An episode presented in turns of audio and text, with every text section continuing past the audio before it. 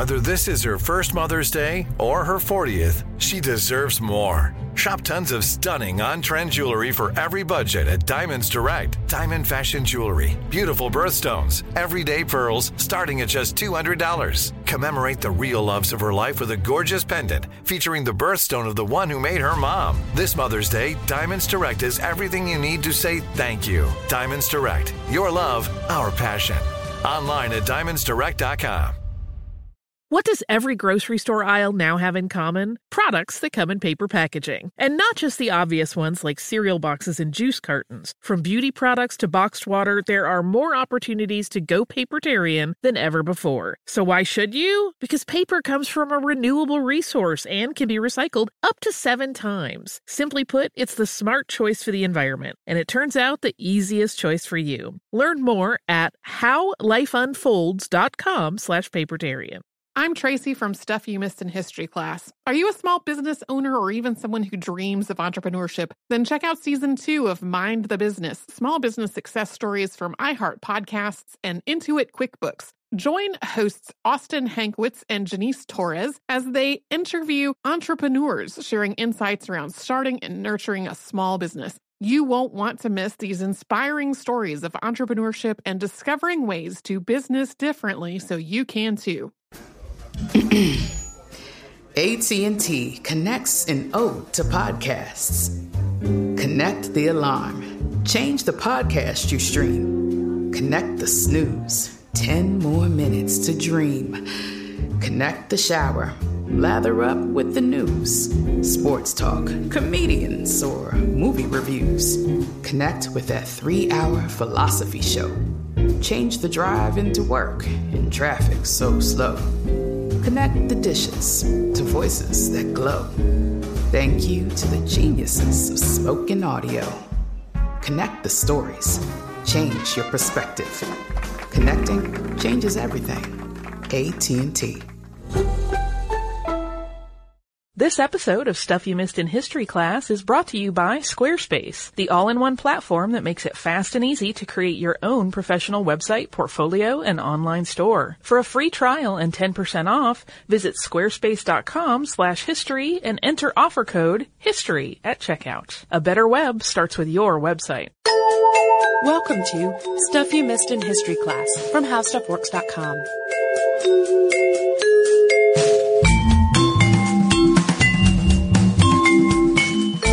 welcome to the podcast. I'm Tracy B. Wilson. And I'm Holly Fry. And uh, we are continuing and doing some updates because I am being a slacker and taking time to to not be at work for a little while. And so we are updating some of our previous episodes to keep things going in my absence.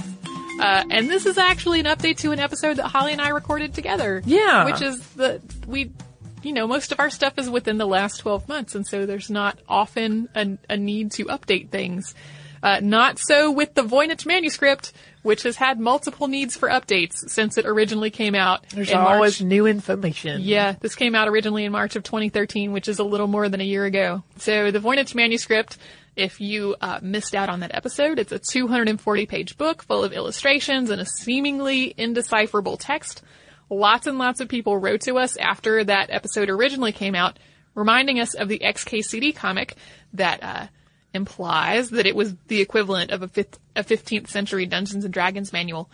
Uh, I do love XKCD. I had just forgotten that, that, Yeah, that I existed. forgot about it too. So yeah, uh, however, there have been other new developments. Yeah, in the first two months of 2014, two completely different teams came up with two completely different theories about the manuscript, and both of them were kind of allegedly billed as breakthroughs. Yes, for both of them, we got many, many, many emails and tweets and Facebook notes from people saying they've cracked the Voynich manuscript, and we were sort of like, which one are you talking about?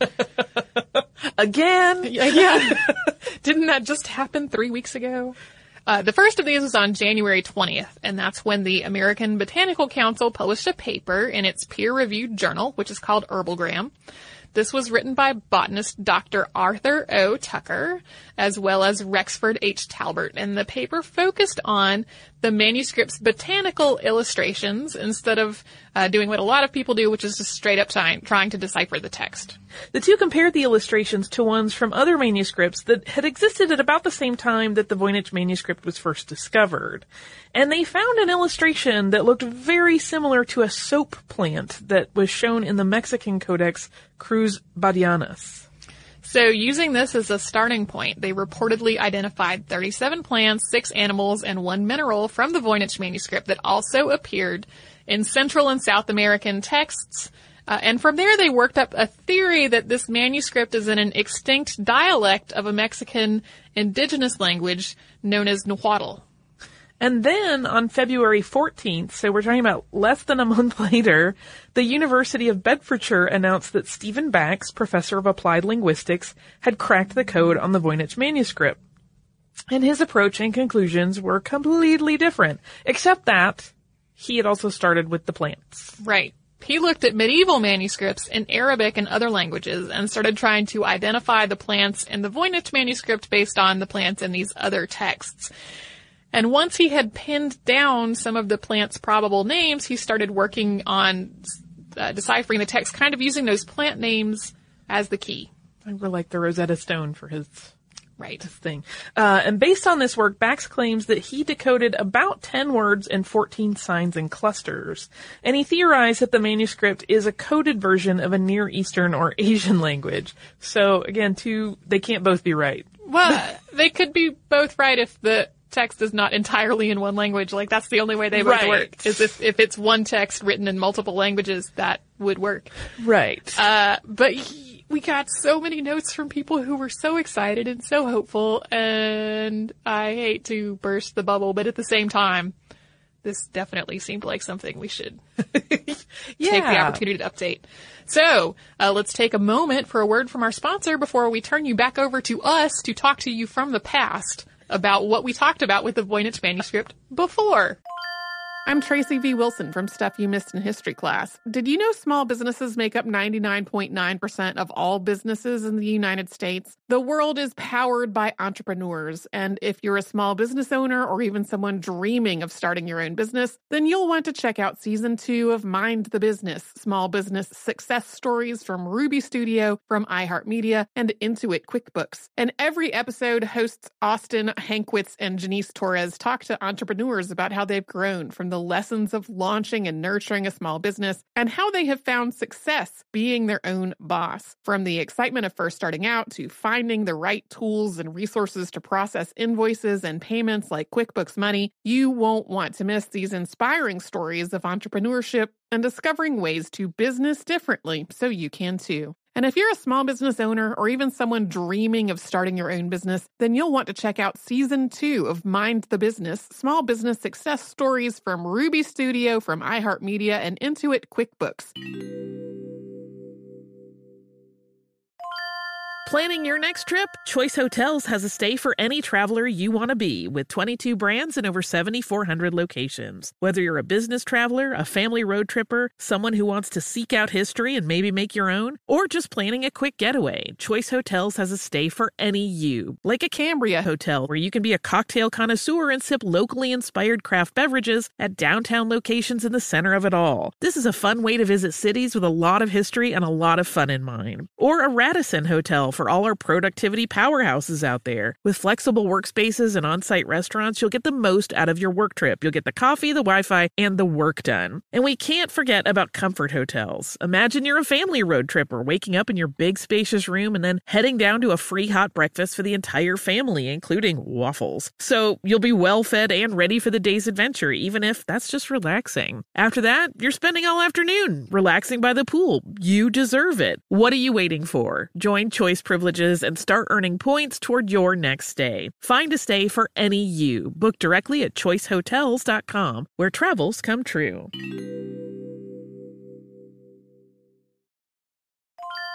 Say goodbye to complicated, expensive, and uncertain shipping and say hello to an advantage with USPS Ground Advantage shipping from the United States Postal Service. Every business faces challenges, but shipping shouldn't be one of them. So keep things simple with clear, upfront pricing and no unexpected surcharges for Saturday deliveries, residential deliveries, or fuel. Keep things affordable with some of the lowest prices out there, helping you counter the rising costs of doing business with a budget friendly alternative. And keep things reliable with on time ground shipping, ensuring your shipments get to where they need to go while maintaining your hard earned reputation. USPS Ground Advantage is your ticket to easy, cost effective, and dependable shipping. It's the complete delivery service your business needs to rise above the competition. There's never been a better time to turn shipping to your advantage. Learn how at usps.com slash advantage. USPS Ground Advantage. Simple, affordable, reliable.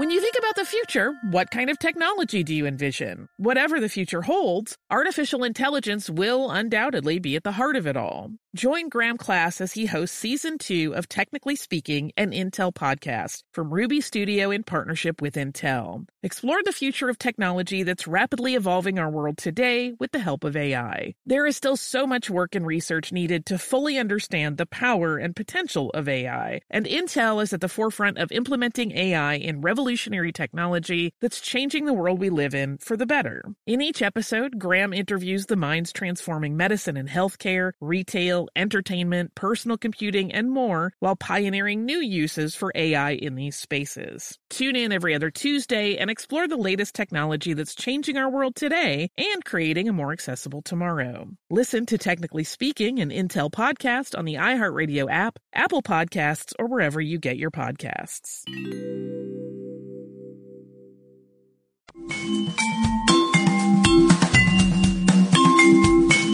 Okay, here here is our original uh, from back in March 2013 episode on the Voynich manuscript.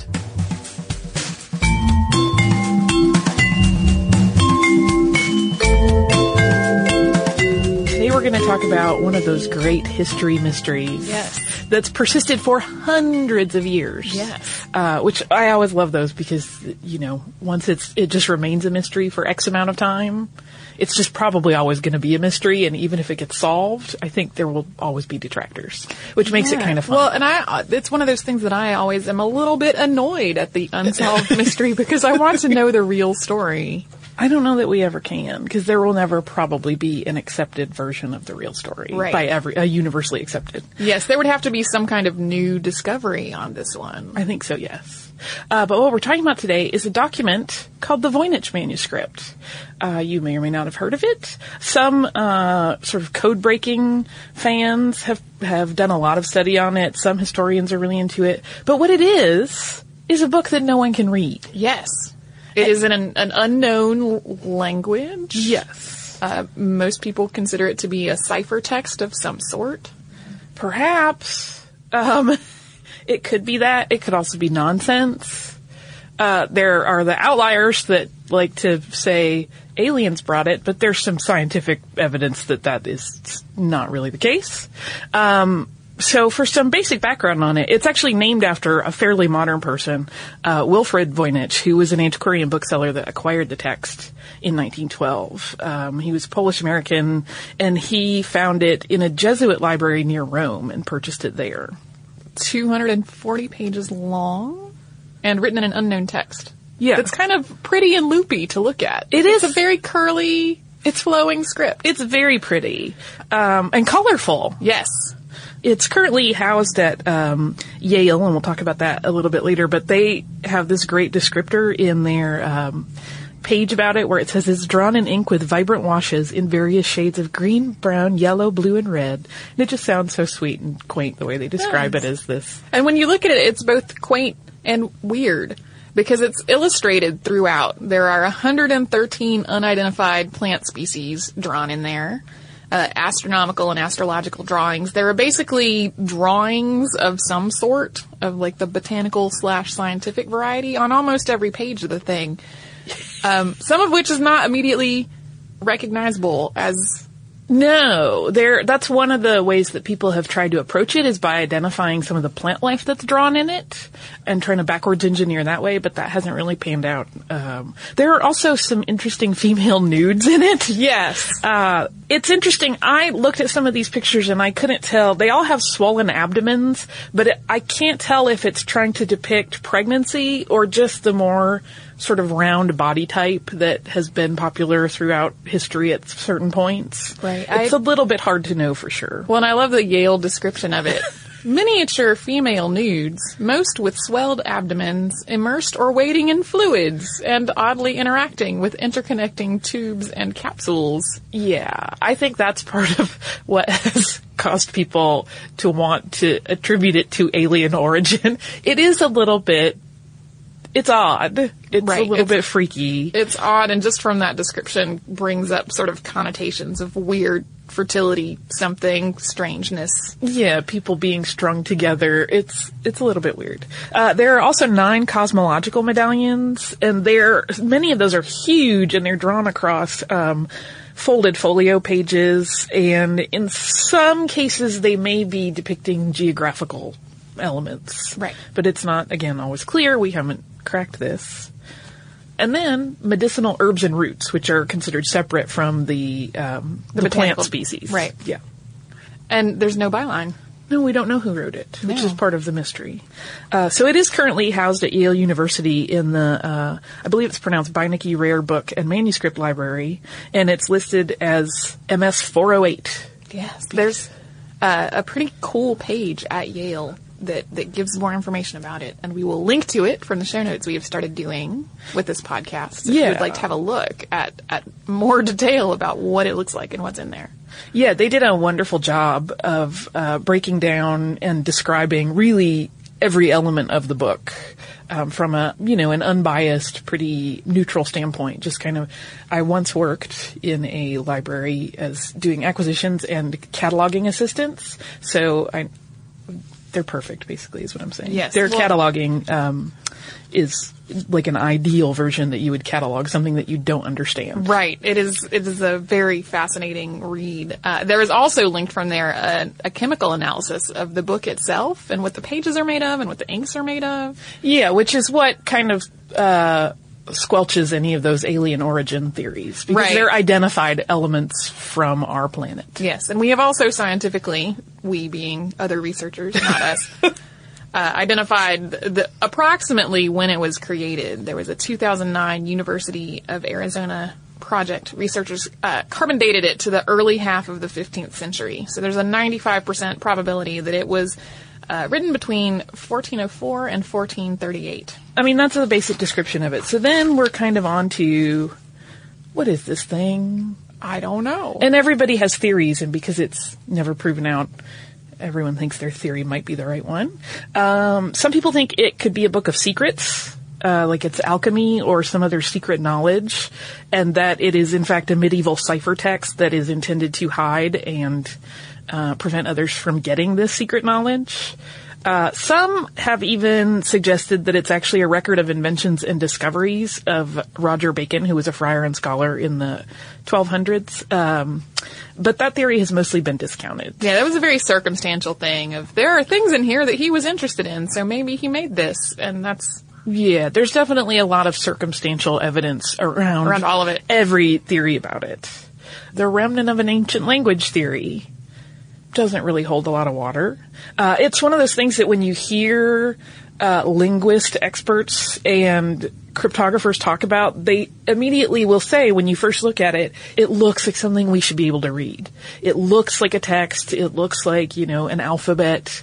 But the deeper they get into it, the more they realize it, they can't. Right. Uh, it becomes sort of more elusive the more they study it, which Right. is kind of fascinating. And that's one of those ideas that's pretty captivating because languages do go extinct. There are definitely written languages that we have not been able to decipher until we have found some other text that has let us decipher it. So uh, I think that's one of those ideas that has an allure to it, but that has not really panned out.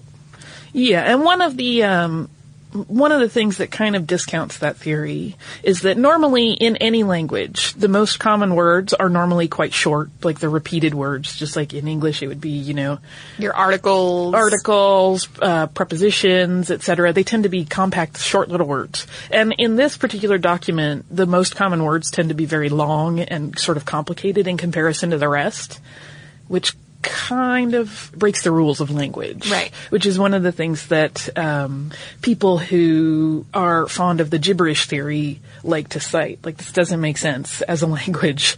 It's probably not. And people have been trying to decrypt it since at least the 1600s, we know.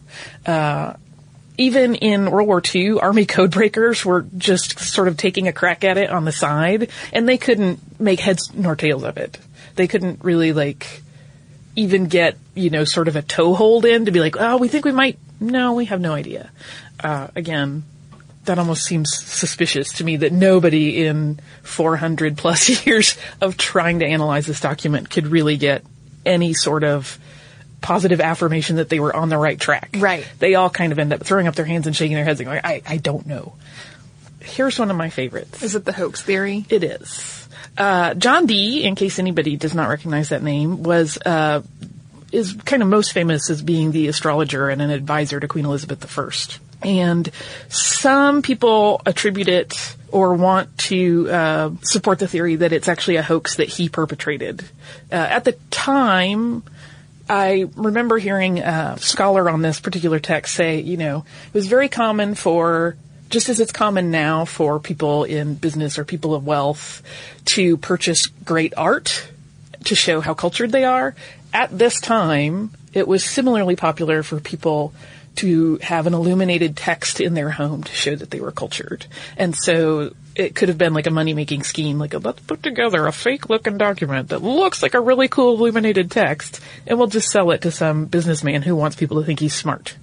Um, I kind of love that one. Yes. Uh, and another uh, suspect implicated in that is Edward Kelley, who was a hanger-on in the court of Elizabeth I and became very close with John Dee. A lot of people dismissed him as a charlatan and a fake, but John Dee, for some reason, really formed an, um, an affinity and a close friendship with him. One of the things that makes people think that maybe this theory is the right one is that there are no scratch outs or erasures in in the whole entirety of the book. No. Which even if you're copying, if you're making a copy of something you have already written out, mm-hmm. like I will do that sometimes if I am writing a letter to somebody with a pen on paper. I will be copying out something that I've kind of drafted on another page. Even then, at some point, you make a mistake. And you, and you have to either scratch it out or erase it. And there is none of that at all. So it, it does not seem like somebody was actually trying to make an accurate set of words on the paper. Yeah. You would eventually hit something where you would have to get rid of it or clarify Right. in some way. Uh, the big proponent of this theory is Gordon Rugg, and he's head of the knowledge modeling group at Keele University in Staffordshire, England. Uh, and he's done some interesting, almost um, sort of computer science approaches to analyzing and recreating similar documents, where he lays out letters on a grid, and he's created this little um, like a card that you can lay on top of the grid, and it has three cutouts. And so in that grid, he's put in you know characters similar to the ones in this document, and just by moving that card around and writing out in order whatever characters happen to land in your open spaces, you can create this gibberish that looks really realistic and really like a language. Um, and he kind of believes this supports again the the gibberish theory rather than it being um, a cipher that's you know well thought out. Yes. Another theory? So many theories about this. There are, and we, I mean we could go on for days and days about all of the theories. So we're kind of hitting the high notes on this one. Yeah, there's there's a prayer book theory about you know in some kind of Germanic slash Romance Creole. Do you have do you have It was- like what what has led to the idea of the prayer book? Do you know? I think it's uh, because it hasn't ever been decrypted. It kind of it holds popularity with people that want to think it is a ciphertext and that it's a prayer book of the Cathars that somehow managed to survive the Inquisition when everything else was being burnt. I see. Uh, and because everything else was burnt, there's nothing else to possibly give us the key to decrypt this. Right. So that's, but that's not a very popular one. I just thought it was interesting. Um, and at one point, people were even kind of suspicious that Voynich himself had assembled the book um, to create a faux valuable for his antiquities collection. Uh, but carbon dating, because the the paper is from the the 1400s and the inks are all dated further back, he would have to really be scientifically pretty magical to pull that right. off. So He- that it if he had tried to if that had been a forgery, it would have been a masterful forgery using information he would not have had really at the time. Yeah. And what's really interesting is that it's um it has changed hands quite a number of times.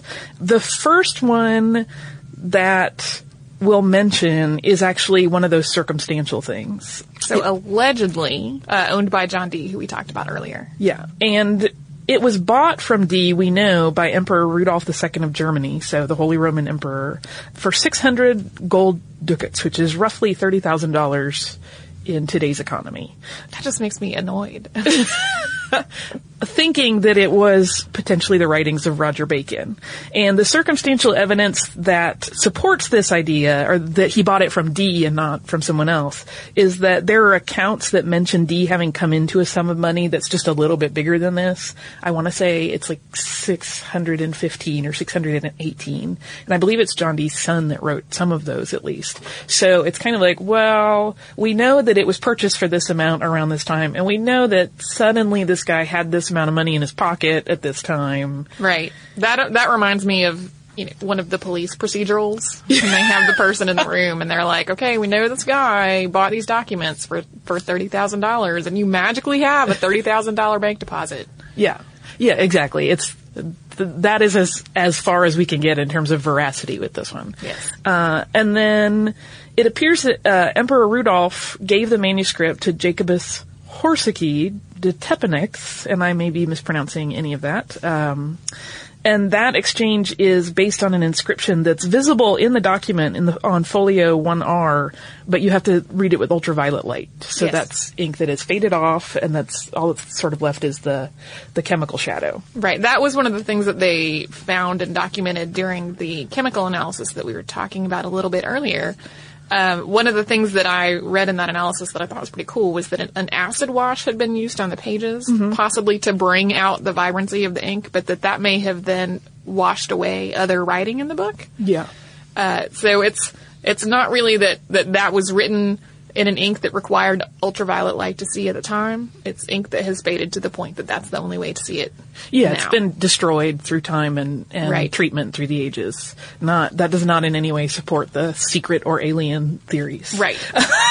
Uh, there's there are some gaps in the timeline of where it's been, but we do know that it was given to Athanasius Kircher in 1666 by Johannes Marcus Marci of Kronland.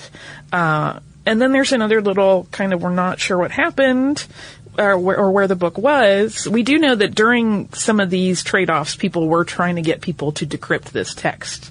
So that's why we say for more than 400 years, people have been trying to figure it out. And then it suddenly, it seems sudden to us because it's the first time we hear about it again. but- After a gap. there were many other things happening. yes, after a gap of 250 years. Yeah, then uh, Voynich found it in, a, as I said, a Jesuit college near Rome. And then in 1969, it was given to the Beinecke Library by an H.P. Kraus who had purchased it from the estate of Voynich's widow. Uh, it had passed to her, and then her executor uh, ended up selling it to this person. Now we're basically up to today. Yeah. Uh, in December 2011, a Finnish businessman ma- named Vaiko Latvala, I may have mispronounced that, uh, claimed that he was a prophet of God and that he had been given divine insight into the contents of this manuscript. Probably not true. Well, and people question his methods, and they, of course, want some backup on this. And it never happens. He has um, an associate named Ari Katola who is pretty much handling PR for him. Um, and his statement in an interview is that Mr. Latvala said that no, no one normal human can decode it because there is no code or method to read this text. It's a channel language of prophecy. Uh, and that basically God had told him what it meant and that there is no way to decrypt it. There is no cipher for it. You just have to trust him that God told him this. right. Um, and he says it's a botany journal, basically. which is kind of funny that that's kind of a mundane thing to say after God told me. It's a botany journal. I had a divine revelation of this extremely ordinary thing. Yeah. And there's a, a website that's maintained around him, but he really, this is, as Tracy mentioned, in December of 2011, and then he really hasn't gotten much press past then. Like, nobody's really paid a whole lot of attention to his claims anymore. So that's where it stands. It's still a mystery. It's still at Yale. Uh, I think to see it, you would have to jump through some hoops. Uh, it's part well, of their that's special that's collection. Often the case with special collections. Yeah, it can be really difficult to get actual physical access to the manuscript unless you have a reason to be there. Yeah, but the good news is there are lots of scans and photos of it online. So if you're curious about it, you can really easily find pictures of it. Yes, uh, we will put those in our show notes also. so you can go find them. And it's interesting because it's one of those things to me that even if it is a hoax, it's now become really historically significant in that one, just the idea that it could be a hoax perpetrated by a fairly famous historical figure kind of makes it interesting in and of itself. Um, but also just that so many people have spent so many years trying to decipher it and reveal its meaning. That kind of has a meaning in and of itself for me. Like it says a lot about our desire to just crack unknowable things and sort of our, our persistence in doing so. So yeah, we'll see if there's someone who magically cracks it. I will be upfront and say I tend to favor, favor the gibberish theories. Uh, but we don't know. Some, Right. as you said, some other piece of evidence could come to light and all of that will change. There would have to be sort of a Rosetta Ros- Rosetta Stone For the Voynich manuscript. Yes, to to really figure out if it says anything. Which would be awfully cool. It would be both cool and sad. Which is the opposite of what I said at the beginning of unsolved mysteries getting on my nerves. Yeah, that's sort of the thing that I've noticed in doing research on this is that even when there are um, pretty solid, you know, pieces of, I don't want to say evidence, but pretty solid supporting um, concepts, uh, like the man who has been able to replicate pretty similar gibberish texts, people don't really want to accept it. There are entire message boards and uh, online groups surrounding this manuscript because it is so sort of engrossing and engaging for people that love um, ciphertext and and the idea of a mystery. And it, it's interesting to watch them debate. And some of them will be like, "Yeah, I see, and his methods are sound, and that all makes sense, but I don't believe it." The end. Like they just don't want to believe it, uh, which is it's fascinating stuff because nobody wants to kind of lose the mystery. I think at this point, Right. After it's after gone on for so many hundreds of years. it's kind of like giving up a, a good friend at that point.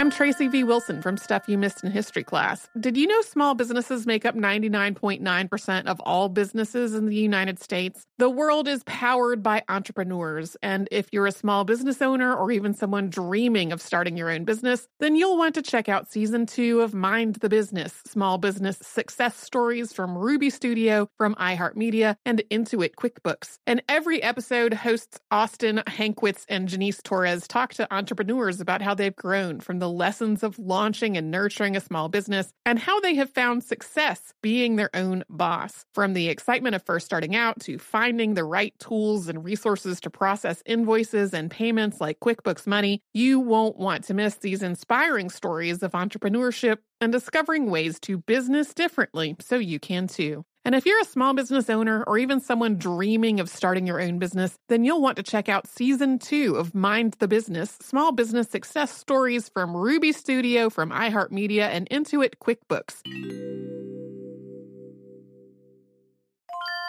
Planning your next trip? Choice Hotels has a stay for any traveler you want to be with 22 brands and over 7,400 locations. Whether you're a business traveler, a family road tripper, someone who wants to seek out history and maybe make your own, or just planning a quick getaway, Choice Hotels has a stay for any you. Like a Cambria Hotel, where you can be a cocktail connoisseur and sip locally inspired craft beverages at downtown locations in the center of it all. This is a fun way to visit cities with a lot of history and a lot of fun in mind. Or a Radisson Hotel for all our productivity powerhouses out there. With flexible workspaces and on site restaurants, you'll get the most out of your work trip. You'll get the coffee, the Wi Fi, and the work done. And we can't forget about comfort hotels. Imagine you're a family road tripper waking up in your big spacious room and then heading down to a free hot breakfast for the entire family, including waffles. So you'll be well fed and ready for the day's adventure, even if that's just relaxing. After that, you're spending all afternoon relaxing by the pool. You deserve it. What are you waiting for? Join Choice Privileges and start earning points toward your next stay. Find a stay for any you. Book directly at choicehotels.com, where travels come true.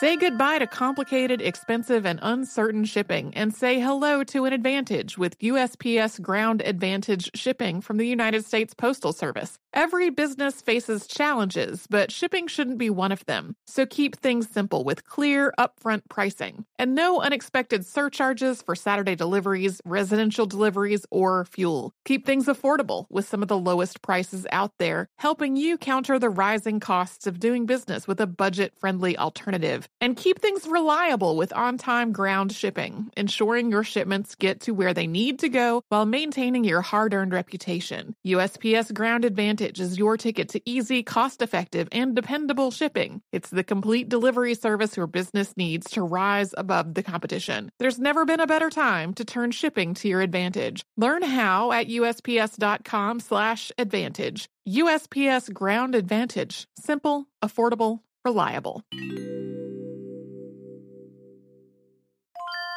When you think about the future, what kind of technology do you envision? Whatever the future holds, artificial intelligence will undoubtedly be at the heart of it all. Join Graham Class as he hosts season two of Technically Speaking, an Intel podcast from Ruby Studio in partnership with Intel. Explore the future of technology that's rapidly evolving our world today with the help of AI. There is still so much work and research needed to fully understand the power and potential of AI, and Intel is at the forefront of implementing AI in revolutionary technology that's changing the world we live in for the better. In each episode, Graham interviews the minds transforming medicine and healthcare, retail, entertainment, personal computing, and more while pioneering new uses for AI in these spaces. Tune in every other Tuesday and explore the latest technology that's changing our world today and creating a more accessible tomorrow. Listen to Technically Speaking, an Intel podcast on the iHeartRadio app, Apple Podcasts, or wherever you get your podcasts.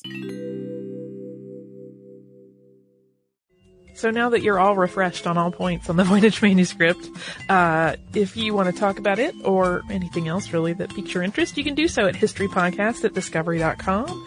You can visit us at facebook.com slash missedinhistory, on Twitter at missedinhistory, at missedinhistory.tumblr.com, and on pinterest.com slash missedinhistory. If you would like to do a little research, about similar topics, you can go to howstuffworks.com and uh, type in the word code, and you will get how code breakers work. You can research almost anything you like at howstuffworks.com, and you can also visit us, Holly and Tracy, at missedinhistory.com for the Voynich manuscript and many other things. For more on this and thousands of other topics, visit howstuffworks.com.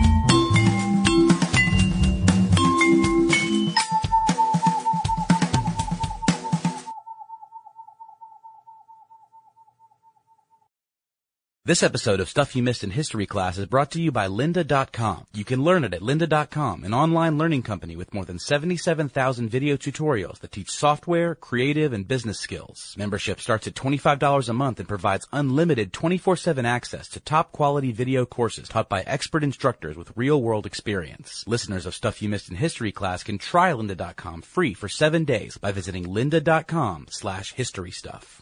Xumo Play is your destination for endless entertainment. With a diverse lineup of 350 plus live channels, movies, and full TV series, you'll easily find something to watch right away. And the best part? It's all free. Love music? Get lost in the 90s with iHeart 90s, dance away with hip hop beats, and more on the iHeartRadio music channels. No logins, no signups, no accounts, no hassle. So what are you waiting for? Start streaming at play.xumo.com or download from the app and Google Play stores today. All you can stream with Xumo Play.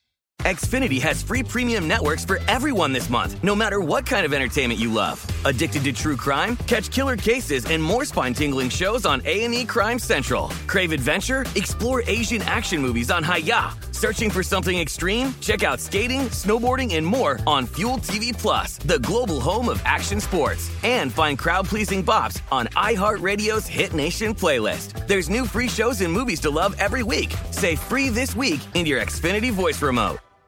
This is Malcolm Gladwell from Revisionist History. eBay Motors is here for the ride. With some elbow grease, fresh installs, and a whole lot of love, you transformed 100,000 miles and a body full of rust into a drive that's all your own. Brake kits, LED headlights, whatever you need, eBay Motors has it. And with eBay Guaranteed Fit, it's guaranteed to fit your ride the first time, every time, or your money back. Plus, at these prices, you're burning rubber, not cash. Keep your ride or die alive at ebaymotors.com. Eligible items only, exclusions apply. Asking the right questions can greatly impact your future, especially when it comes to your finances. So, if you're looking for a financial advisor you can trust, certified financial planner professionals are committed to acting in your best interest. That's why it's got to be a CFP. Find your CFP professional at letsmakeaplan.org.